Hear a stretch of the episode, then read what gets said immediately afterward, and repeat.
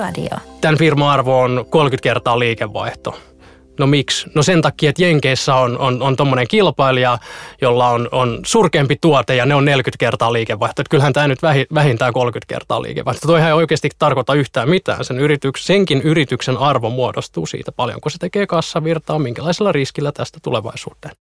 Näin sanoo yritys- ja toimiala-analyysejä tarjoavan Inderesin perustaja ja toimitusjohtaja Mikael Rautanen. Nyt jatkuu Älyradion kymmenes kausi, joka on tähän mennessä tarjonnut häikäisevän määrän kiintoisaa keskustelua, ja lisää on luvassa.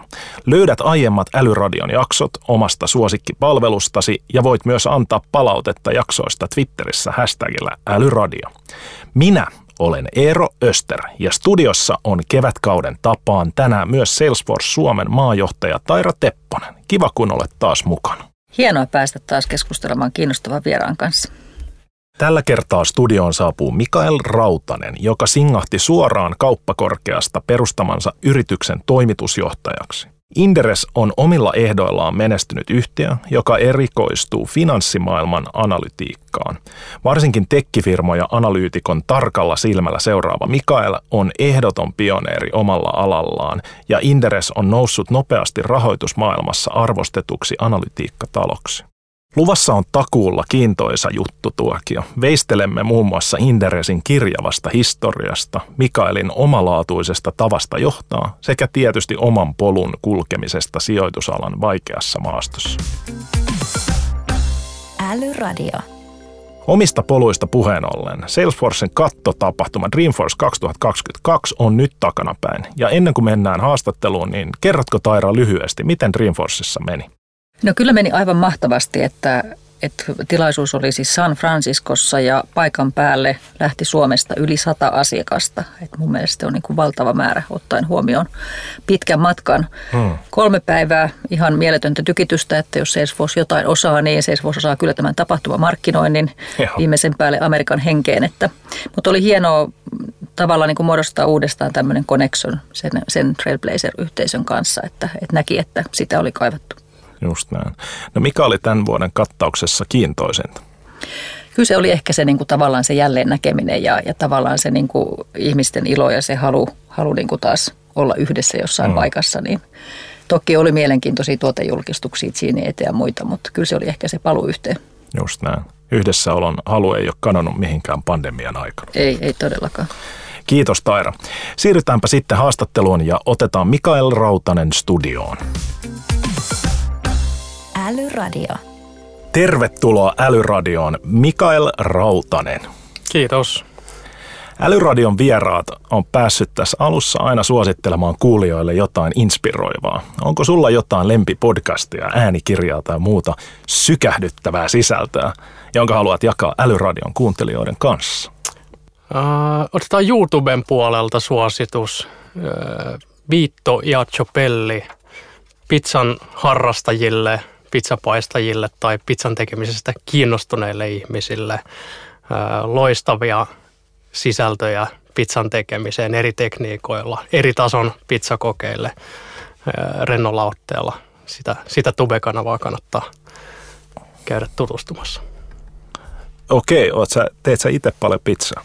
Öö, joo, mulla löytyy itseltäkin pari, pari pizzavideota YouTuben puolelta. Kannattaa käydä tutustumassa niihin. On, on itse intohimoinen pizzakokki myös ja, ja Viitto on yksi, yksi monista innoittajistani tämän, tämän harrastuksen parissa. Älyradio. Sun salkosta löytyy monien suomalaisten tekkifirmojen osakkeena, muun muassa Remedin ja Kuuteen, niin minkälaiset asiat saavat sut tarttumaan tuumasta toimeen ja sijoittamaan johonkin firmaan? Mä oon itse pitkäjänteinen osakepoimija. Mä tykkään mennä yksittäisissä yrityksissä niin kuin hyvin, hyvin syvälle ja pyrkii ymmärtämään. Tietysti entisenä analyytikkona näin, niin, niin sy- syvälle siihen kohdeyhtiöön ja ymmärtämään sen liiketoimintaa ja arvonluontia pitkällä aikavälillä.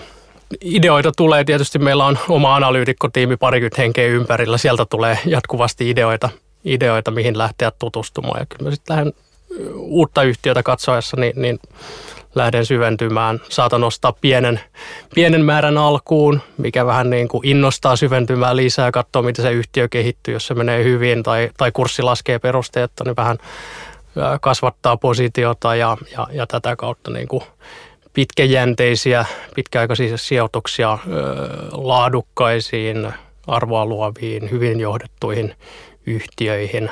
Jos nyt otetaan esimerkki toi Remedy, minkä takia se on yksi tämmöisiä oman salkun tukijalkoja, niin tutustuin yhtiön jo ennen heidän listautumista yhtiön johtoon ja, ja nähnyt sieltä asti, miten pitkäjänteisesti ja systemaattisesti sitä yhtiötä kehitetään ja miten ne puheet, mistä yhtiö puhuu jo silloin kauan ennen listautumista, sillä polulla edetty hyvin pitkäjänteisesti, niin semmoisessa tarinassa, ja sitten vielä niin kuin se intohimo, millä siellä tehdään töitä ja näin, niin sellaisessa tarinassa on niin kuin siisti olla mukana. Ja, mm. ja, ja tietysti se, se on niin kuin kannattava ja hyvä liiketoiminta. Ja kun saatat tämän perspektiivin, niin nyt sekin, että Remedyn kurssi on, se on yli 50 prosenttia laskenut huipuistaan. Mm. Mutta kun sulla on tämä perspektiivi, niin se on oikeastaan mun päässä pelkkää niin kuin kohinaa. Se ei oikeastaan he, he, hetkauta mua yhtään, koska mä oon siinä tarinassa mukana paljon pidemmällä perspektiivillä. Ja mäkin mä katson sitten, että no pitäisikö ehkä vähän, vähän tota, lisätä, jos arvostuskertoimet näyttää houkuttelevilta. Mutta tämä on, tämä on semmoinen sijoitustyyli, mikä on itselle rakennunut tietysti hyvin pitkälti sen pohjalta, että on entinen analyytikko hmm. ammatiltani. Monet näkee tekkifirmoihin sijoittamisen riskinä ja sulle selvästi tämä riski on ollut ottamisen arvoinen, niin mikä niissä kiehtoo? No mä olin siis tosiaan kymmenen vuotta seurasin analyytikkona teknologiasektorin yrityksiä ja, ja tota, silloin ää, mulla oli tämmöinen vähän mantra, jotkut piti sitä jo vähän niin kuin uskonnollisenakin välillä, että, että, että tavallaan sijoittajan kannattaa – sijoittaa teknologiasektorin yrityksiin sekä tuote- että palveluyrityksiin, koska, ne, koska tämä maailma digitalisoituu ja nämä on niitä yhtiöitä, jotka on ajamassa sitä digitalisaatiota. Et se on niin kuin yksi pala salkkuun ja sitten toinen pala katsoa perinteisiltä toimialoilta yrityksiä, jotka on niin kuin digitalisaation aallonharjalla omalla toimialallaan viemässä sen toimialan digitalisoitumista eteenpäin. Näin niin kuin esimerkkinä kirjanpitotoimialalta Talenom, sijoita Talenomiin, älä, älä sijoita, no ne ei nyt ole edes listattuja yrityksiä, mutta siis niin kuin perinteiseen, perinteiseen tilitoimistoon, niin, niin tavallaan tämä ison kuvan, ison kuvan tota, mantra, ja sehän oli sinänsä niin kuin, hieno kurssit nousi ja, ja teknologiasektorilla oli hurja härkämarkkina ää, ja, ja, ja näin sitten viime vuoden, viime vuoden 2021 kesällä mä sitten lopetin mun analyytikon työt, eläköidyin siitä, siirsin nämä yhtiöt kollegoille ja sanoin onnea matkaa ja sen jälkeen romahdettiin. mutta mutta tota, kyllä tämä on se, mihin mä itse uskon, uskon tota, edelleen, edelleen pitkällä aikavälillä. Tämä on se sektori, mistä saa pitkässä juoksussa kasvua ja, ja sitä kautta hyvää, hyvää tuottoa. Ei pelkästään tekkisektori, vaan myös tietysti perinteisillä toimialoilla semmoiset niin kuin digitalisaatiota eteenpäin vievät yhtiöt. Siihen, siihen, siihen uskon. Kyllä, eli myöskin perinteiset toimialat, vaikka valmistava teollisuus, missä nyt sitten on tämä tekkifirma ja jotkut jopa kutsuvat itseään tekkiyrityksiksi nykyään. Joo. Se, mikä siihen sektoriin kuuluu, on se, että me kuljetaan aina välillä hypeen ja sitten me tullaan sieltä kovalla ryminällä alas masennukseen ja apatiaan. Eli, eli tota, mutta se on ehkä sitä, ensin, että... ensin tulee epäusko mun mielestä tässä niin, niin, käyrässä. Niin, niin, Sitten vasta joo. masennus ja apatia, kyllä, viha. Kyllä. Et, et se on, no se on osa sitä riskiä, että siellä on isompi volatiliteetti ja kyllä. sitä vasten sä saat sijoittajana sitten parempaa tuottoa pitkässä juoksussa. Joo. Älyradio. Nykyään puhutaan paljon siitä, kuinka arvokasta työtä osaketutkimus oikeastaan on. Ja sä oot kuitenkin jo opiskelija-ajoista alkaen uppoutunut analytiikan syvänteisiin, niin mikä tässä hommassa viehättää? Se on, siis se on niin kiehtova maailma ja, ja, ja niin tavallaan semmoinen oppimiskokemus, missä sä et koskaan ole perillä. Et mä ö, olin tosiaan 12 vuotta osakeanalyytikko ja, ja tota, jotenkin tuntui, että joo, tuli palkintoja toimialalta tarkkuudesta ja näin ja, ja, ja mainetta ja kunniaa ja, ja näin, mutta jotenkin tuntui, että, että mä en silti niin kuin lopettaessa ollut, ollut niin kuin valmis tai, tai, tai missään nimessä kokenut, että mä olisin niin kuin jotenkin, että nyt tämä oli tässä ja tässä ei ole enää mitään, mitään niin kuin uutta tai saavutettavaa, vaan jäi, jäi ehkä vähän semmoinen kaipuu ja kaiho, että et, et, et, et, et, tota, tässä olisi vielä paljon, paljon opittavaa ja, ja tämä maailma muuttuu niin nopeasti ja, ja, ja näin, että ne tietyt peruslainalaisuudet pysyy, mutta sitten, sitten koko ajan pitää oppia uutta. Että se, on, se on tosi kiehtova ää, maailma. Siinä no tietysti tuotto, tuotto ja riski, vaarallisia tilanteita, rahaa, mutta sitten myöskin se, että pääsee tutustumaan ja syventymään niihin yrityksiin, niiden takana oleviin ihmisiin ja sitten toisaalta myöskin sijoittajapuolella tekemään, auttamaan niitä, niitä sijoittajia ymmärtämään ja niiden yritysten omistajia ymmärtämään paremmin. Et analyytikkohan tavallaan, mun maailmassa analyytikko on tulkki yrityksen ja, ja omistajien ja sijoittajayhteisön välillä parhaimmillaan, niin se on vaan ihan älyttömän kiinnostava Joo. maailma ainakin mun mielestä. Joo.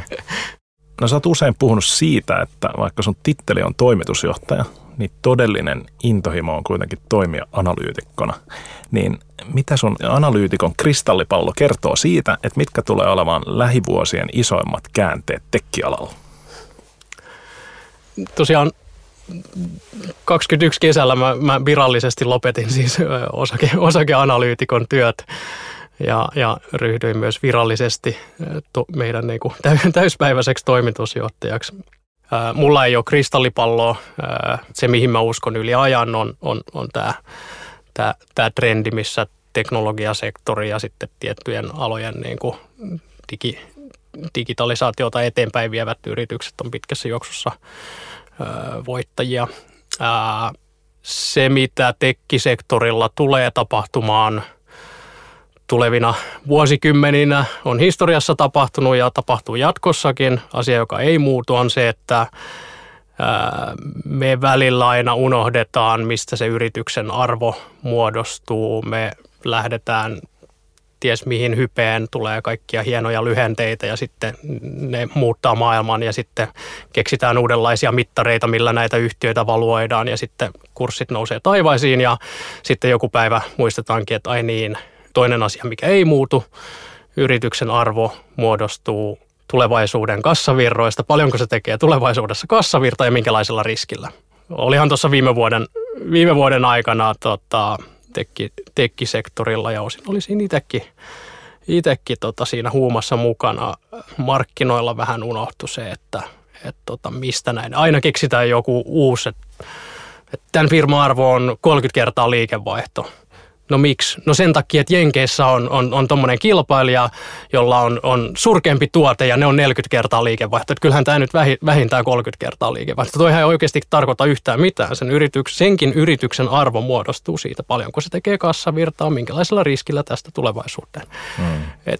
Tämä on se, mikä tässä tekkisektorilla aina välillä unohtuu sitten mennään sinne hypeen ja mm. uplaan ja, ja, ja sitten painutaan masennukseen ja, ja tästä tulevat vuosikymmenet, mä uskon, että me tullaan näkemään näitä, näitä tota, mm. syklejä myös, myös tulevaisuudessa. Ja. Kyllä tavallaan niin kuin pienestä tekkifirmasta on helppo kertoa tarina, jossa siitä tulee seuraava Facebook, mutta sitten niin kuin E-, eihän niin kuin kukaan pysty kertomaan mm, Stura Ensosta tarinaa, että siitä tulee satojen miljardien arvoinen seuraava Facebook tavallaan. Joo. Tekki, tekkipuolella näitä tarinoita on helppo, helppo luoda ja, ja tota, niistä on helppo innostua mm. myöskin. Tuossakin ehkä se Stura Enso voisi mennä siihen kategoriaan, mitä sä puhuit, että sellaiset on hyviä sijoituskohteita, jotka tavallaan niin kuin – on edellä digitalisaatiosta tai jotenkin käyttää uutta teknologiaa, koska nehän tosi paljon niin kuin itse asiassa itse kehittää uutta teknologiaa, pakkausmateriaaleja ja muita. Että. Joo, kyllä, kyllä. No mutta hei, siirrytään juttelemaan sun päivätyöstä Inderesin toimitusjohtajana. Niin kerrot sä ihan heti alkuun kaikille kuulijoille, jotka ei tiedä, että mitä Inderes oikein tekee? Inderes yhdistää pörssiyhtiöt ja sijoittajat toisiinsa ja sitten me pyritään saamaan tieto kulkemaan siinä välissä mahdollisimman tehokkaasti. Eli me ollaan niin kuin alusta pörssiyhtiön ja sijoittajien välillä. Meillä on ää, toisella puolella alustaa asiakkaina ää, vajaa 200 pörssiyhtiötä pääosin, pääosin ää, Suomessa, muutamia Ruotsissa ja sitten toisella puolella alustaa ää, vajaa 80 000 aktiivista sijoittajaa, jotka, jotka tota, käyttää meidän palveluita. Eli pörssiyhtiöille me ratkotaan sitä ongelmaa, kuinka he pystyvät tekemään sijoittajaviestintää tehokkaasti ja palvelemaan hyvin ää, sijoittajakohderyhmää ja omistajia niiden tietotarpeissa. Hmm. Tarjotaan siis erilaisia sijoittajaviestinnän palveluita, tehdään yhtiökokouksia, osavuosikatsausten verkkolähetyksiä, pääomamarkkinapäiviä, ää, sijoittajasivuja ja, ja, ja, ja sitten ää, tilausanalyysiä. Ja sitten ää, jos ajattelee tavallisen osakesijoittajan näkökulmasta, niin suurin osa meidän palveluista on ilmaisia. Kun meet Inderesin palveluun rekisteröitymään, niin, niin tota, siellä löytyy valtava määrä materiaalia, josta lähtee sitten syventymään mielenkiintoisiin pörssiyhtiöihin. Eli meidän tehtävä on, jos joku yhtiö on meillä seurannassa, niin me pidetään sut ajan tasalla siitä, että miten sillä yhtiöllä menee ja tarjotaan siitä hyvää pureksittua tietoa, jotta pystyy ymmärtämään sitä yhtiötä paremmin ja kehittymään paremmaksi sijoittajaksi. No te aloititte Inderesin Juha Kinnusen kanssa 13 vuotta sitten, niin mikä ihme sai kaksi kauppakorkeakoulun opiskelijaa aloittamaan taloustietoon keskittyvän yrityksen koulun sivuprojektin? No se tosiaan oli koulun ohella sivuprojekti. Ää, intohimo ja rakkaus, rakkaus lajiin oli siellä, siellä taustalla ja vähän niin kuin opiskelujen ohessa tarkoitus harjoitella firman pyörittämistä ja, ja tota, sit siitä pala kerralla alkukin tulee vähän, vähän tota vakavampaa. Mutta ei meillä alkuun ollut mitään niin kuin isoja suunnitelmia tai strategioita tai, tai edes mitään kunnon businessplania. No, te olette Inderesillä puhunut usein siitä, miten firman alkuun kohtaama vastustus ja jopa tämmöinen päin naamaa naureskelu vei eteenpäin viemällä voimana. Vaikka varmaan välillä vähän ärsyttikin, niin, niin mikä ihmisiä silloin alkuun oikein nauratti? Oliko se niin kuin teidän ikä vai mikä? Ikä, ikä oli yksi, että et, tota, itse olin silloin perustamishetkellä 23V ja, ja tota, naamaltani ehkä niin kuin 17-vuotiaan näköinen, niin, niin tota, joo, se oli yksi, yksi iso. Ää, olihan se, kun tultiin uusina toimialalle nuoria tyyppejä, vähän rämäpäisiä, niin, niin tota, ihan eri tavalla tekee asioita, niin, niin ää, ky, kyllähän se – herätti ää, hilpeyttä to- toimialalla. Ää, tavallaan toisaalta niin kuin ihan luonnollista, että kun tulee uudenlaisia toimijoita, niin niiden pitää todistaa uskottavuutensa alalla ja, ja näin. Ja ehkä meillä se onnistuminen oli, että me sitten ää, saatiin käännettyä sitä niin kuin energiaksi mm. omaan tekemiseen ja sitten sinänsä se oli helppo, että jos muut, muiden niin kuin pointtaama suurin sun heikkous on ikä, niin sitten sä voit olla aika luottavainen, että niin kuin joka päivä sä pystyt parantamaan siinä, että, että se on kuitenkin aika varma asia. Niin, niin tota. mm. No mitä etuja sä koet sillä olleen, että perustitte Inderesin niin nuorina ja olette vieläkin verrattain ää, siloposkisia tekijöitä tällä alalla? No, se toi mukanaan tietysti monia, monia haasteita ja ongelmia, mutta, mutta kyllä mä silti näkisin, että se oli yksi olennaisia onnistumistekijöitä ja, ja näin, koska me oltiin riittävän kokemattomia ja rämäpäisiä kyseenalaistamaan kaikki toimialan niin kuin perinteet ja lainalaisuudet. Best practiceit. Joo, ja, ja tota, koska siis siihen aikaan ää, esimerkiksi se, että mistä meidän niin kuin bisnesmalli pari, vuoden, pari vuotta perustamisen jälkeen, mistä meidän nykymuotoinen bisnesmalli oikeastaan sai alkunsa, niin, niin se, että pörssiyhtiö maksaa heistä tehtävästä analyysistä ja, ja sitten sitä tarjoillaan sijoittajille ja sanotaan, että tämä on riippumatonta, mm. niin, niin äh, kyllähän moni oli sillä että niin ootteko te tosissaan, että toi on ihan, ihan, ihan vitsi, että ei tämä ole riippumatonta ja ei, ei noin saa tehdä ja, ja, ja jotkut oli huutamassa niin kuin finanssivalvontaa meidän perään, että toi on niin kuin laitonta, mitä te teette. Mm Mutta sitten no, me oltiin vähän sillä, että no, nyt me onnistutaan tässä tai, tai, tai, tai sitten mennään oikeisiin töihin. Mm. Ja, ja tota, meille kuitenkin se riippumattomuus, mä tykkään, että se on meidän nimessä Inderes Independent Equity Research, että se on siellä joka päivä muistuttamassa. Ja sitten me oltiin sillä että no näytetään, että tämä toimii, todistetaan, että tämä toimii. Että se oli oikeastaan mielekäs haaste. Mm. Ja se on, sitten kun sä mietit sitä, tänä päivänä mun ei tarvitse enää perustella tota, ää, ainakaan kovin usein, mutta siinä on aika yksinkertainen logiikka. Kohdeyhtiö rahoittaa heistä tehtävän tutkimuksen, niin me pystytään menee tosi syvälle siinä pienessäkin yrityksessä, siinä analyysissä. Meillä on mm. silloin resurssit käydä se yhtiö läpi perusteellisemmin kuin kukaan on koskaan markkinalla käynyt. Ja jos sä tämän teet, niin sä todennäköisemmin löydät analyytikkona ää, väärinhinnoitteluita markkinalta. Ja väärinhinnoittelut on aina niin kuin tuottomahdollisuuksia sijoittajille. Eli tavallaan sijoittajat oppii, että okei, tätä itse asiassa kannattaa lukea tätä, tätä Inderesin analyysiä. Ja sitten tuossa niin iso hyöty markkinapaikalle on se, että tällainen kaikilla yhtiöillä on mahdollisuus saada itsestään analyysiä ja kaikilla sijoittajilla on mahdollisuus saada, saada analyysiä. Sattumalta silloin just meidän perustamisen jälkeen oli ollut finanssikriisi ja, ja finanssikriisi johti siihen, että perinteinen tapa tehdä osakeanalyysiä niin kuin ajautui rakenteellisiin ongelmiin ja Suomessa – yli puolet analyytikoista menetti duuninsa, tiimejä lakkautettiin, kutistettiin ja sitten yhtäkkiä meillä ei ollut enää analyysi ollenkaan pienissä yhtiöissä, keskisuuressa yhtiössä. Se tavallaan loi sen tarpeen, että no jotenkin tämä pitää ratkoa. Firmat mm. tarvii analyysiä, sijoittajat tarvii analyysiä, jotenkin tämä tarvii ratkoa. Ja tämä tilausanalyysimalli, mikä me luotiin, on erittäin hyvä ratkaisu tähän ongelmaan ja nyt Suomessa on luokkaa 70 prosenttia yhtiöistä maksaa itsestään tehtävästä analyysistä se on toimialastandardi. Tämä sama ongelma on jokaisessa muussa markkinassa, mutta muualla ei ole vielä vastaavaa menestystarinaa kuin Suomessa. Joo. Miten niin kuin sanoit, että meni muutama vuosi siinä, että saitte tämän niin kuin business, nykyisen bisnesmallin luotuun, niin mistä te lähditte alustavasti niin kuin hakemaan tätä? Ja mitä te halusitte saada aikaan Inderesillä sen ensimmäisen muutaman vuoden aikana? No ekat muutama vuosi oli ihan niin kuin lähinnä selviytymistä, että keksitään, keksitään, mistä saadaan seuraavan kuukauden liikevaihto kasaan ja näin poispäin. Että se, se hengissä pysyminen oli ehkä se niin kuin primääri motivaattori.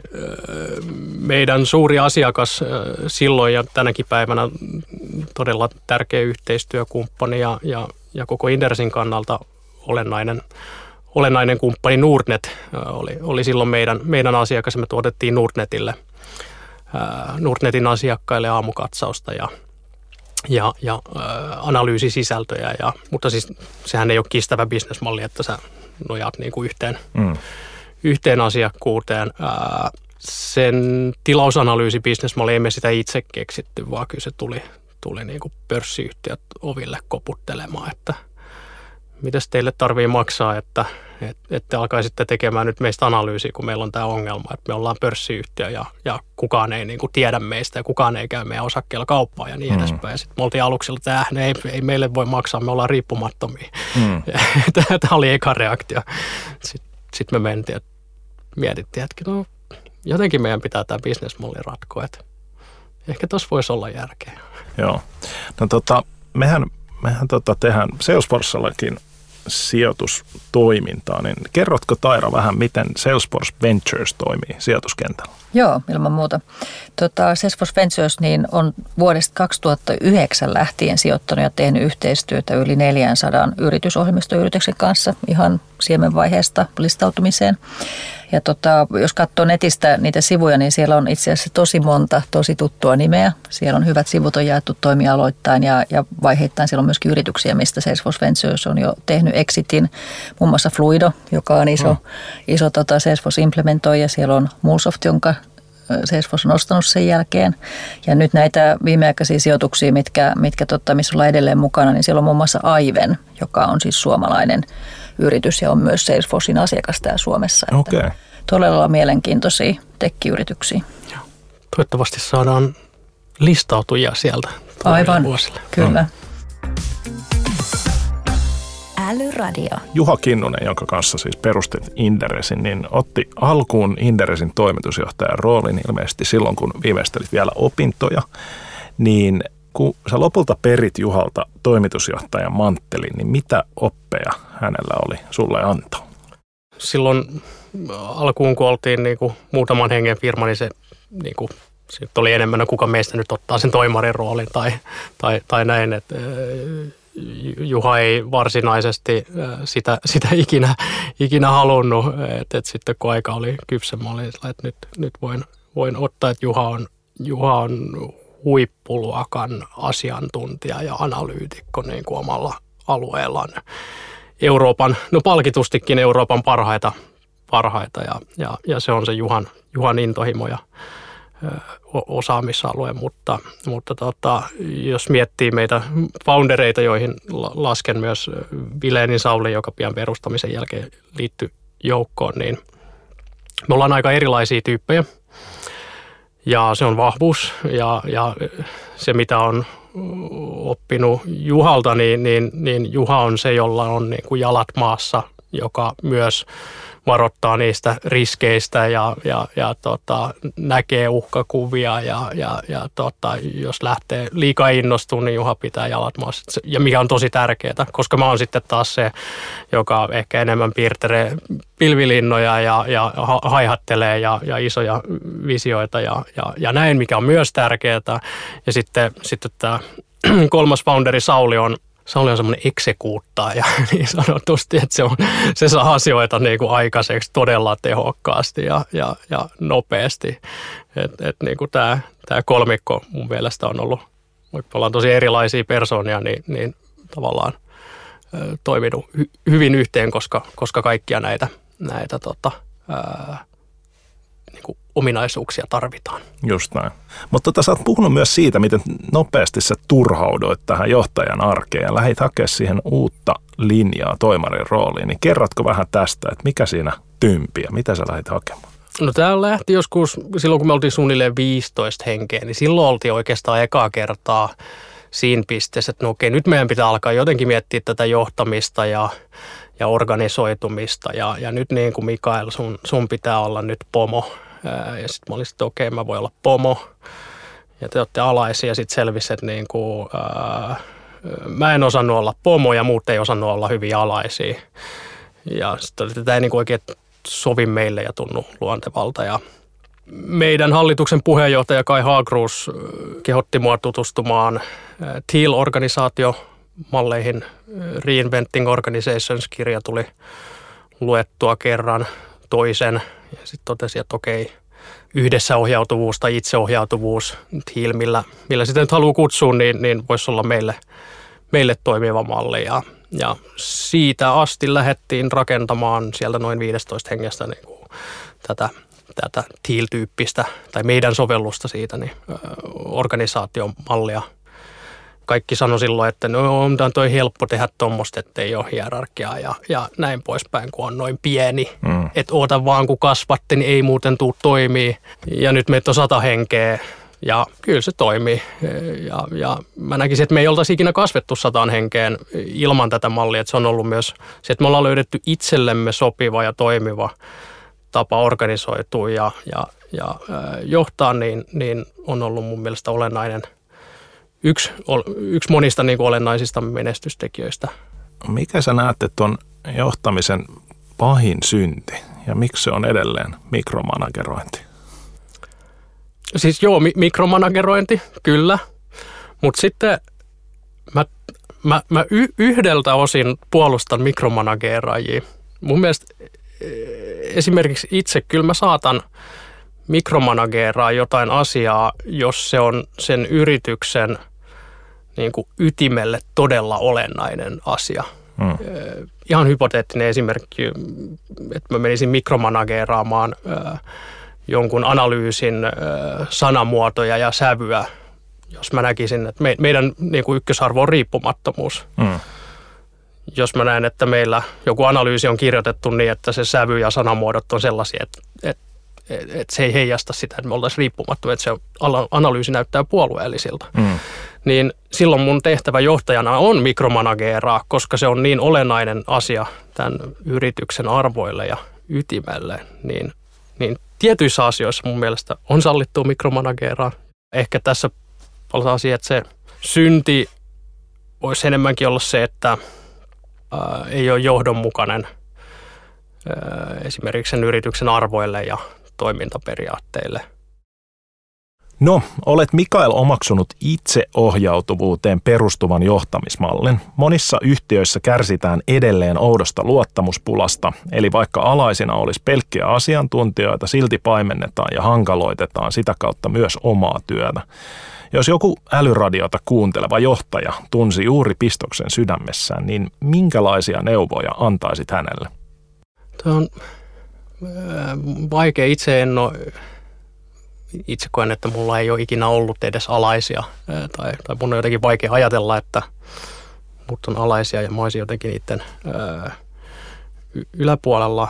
Ehkä se neuvo olisi mun mielestä jokaisen pitää löytää niin kuin itselleen ja, ja omalle porukalleen sopiva johtamistyyli ja tapa olla oma itsensä. Mm. Et, et, et, ja se, se on niin kuin helpommin sanottu kuin tehty, mutta mut meillä esimerkiksi se, se on vaan se, että me ollaan luotu järjestelmä, joka meille luonteva, toimii meille. Mulla on johtamistyyli, joka toimii, toimii mulle, joka niin kuin, reflektoi sitä, kuka minä olen ja, ja, ja mun ei tarvi yrittää mennä mihinkään muottiin tai olla jotain muuta kuin, kuin mitä, mitä mä oon. Niin, niin tota... Sama sanoi Sean Huff, ää, miten johdetaan koripallokentällä. Tunne itsesi ja, ja tota, yritä olla mitään muuta kuin mitä, mitä olet. Kyllä. Älyradio. Sitten onkin aika lopetella. Älyradion vakiokysymys on kysytty jo seitsemältä kymmeneltä seitsemältä vieraalta, ja nyt kysymme sen Mikaelilta. Mikael Rautanen, mikä sinusta on älykkäintä juuri nyt? Se voi olla idea, palvelu, kirja, mitä tahansa. Älykkäintä juuri nyt on aloittaa pitkäjänteinen sijoittaminen ja säästäminen osakkeisiin. Se on älykästä. Iso kiitos haastattelusta. Kiitos. Älyradio. Kiitos kun kuuntelit Älyradion kymppikauden uusimman jakson. Älyradio palaa eetteriin jälleen kahden viikon kuluttua. Tuletko Taira taas toistekin mukaan studioon?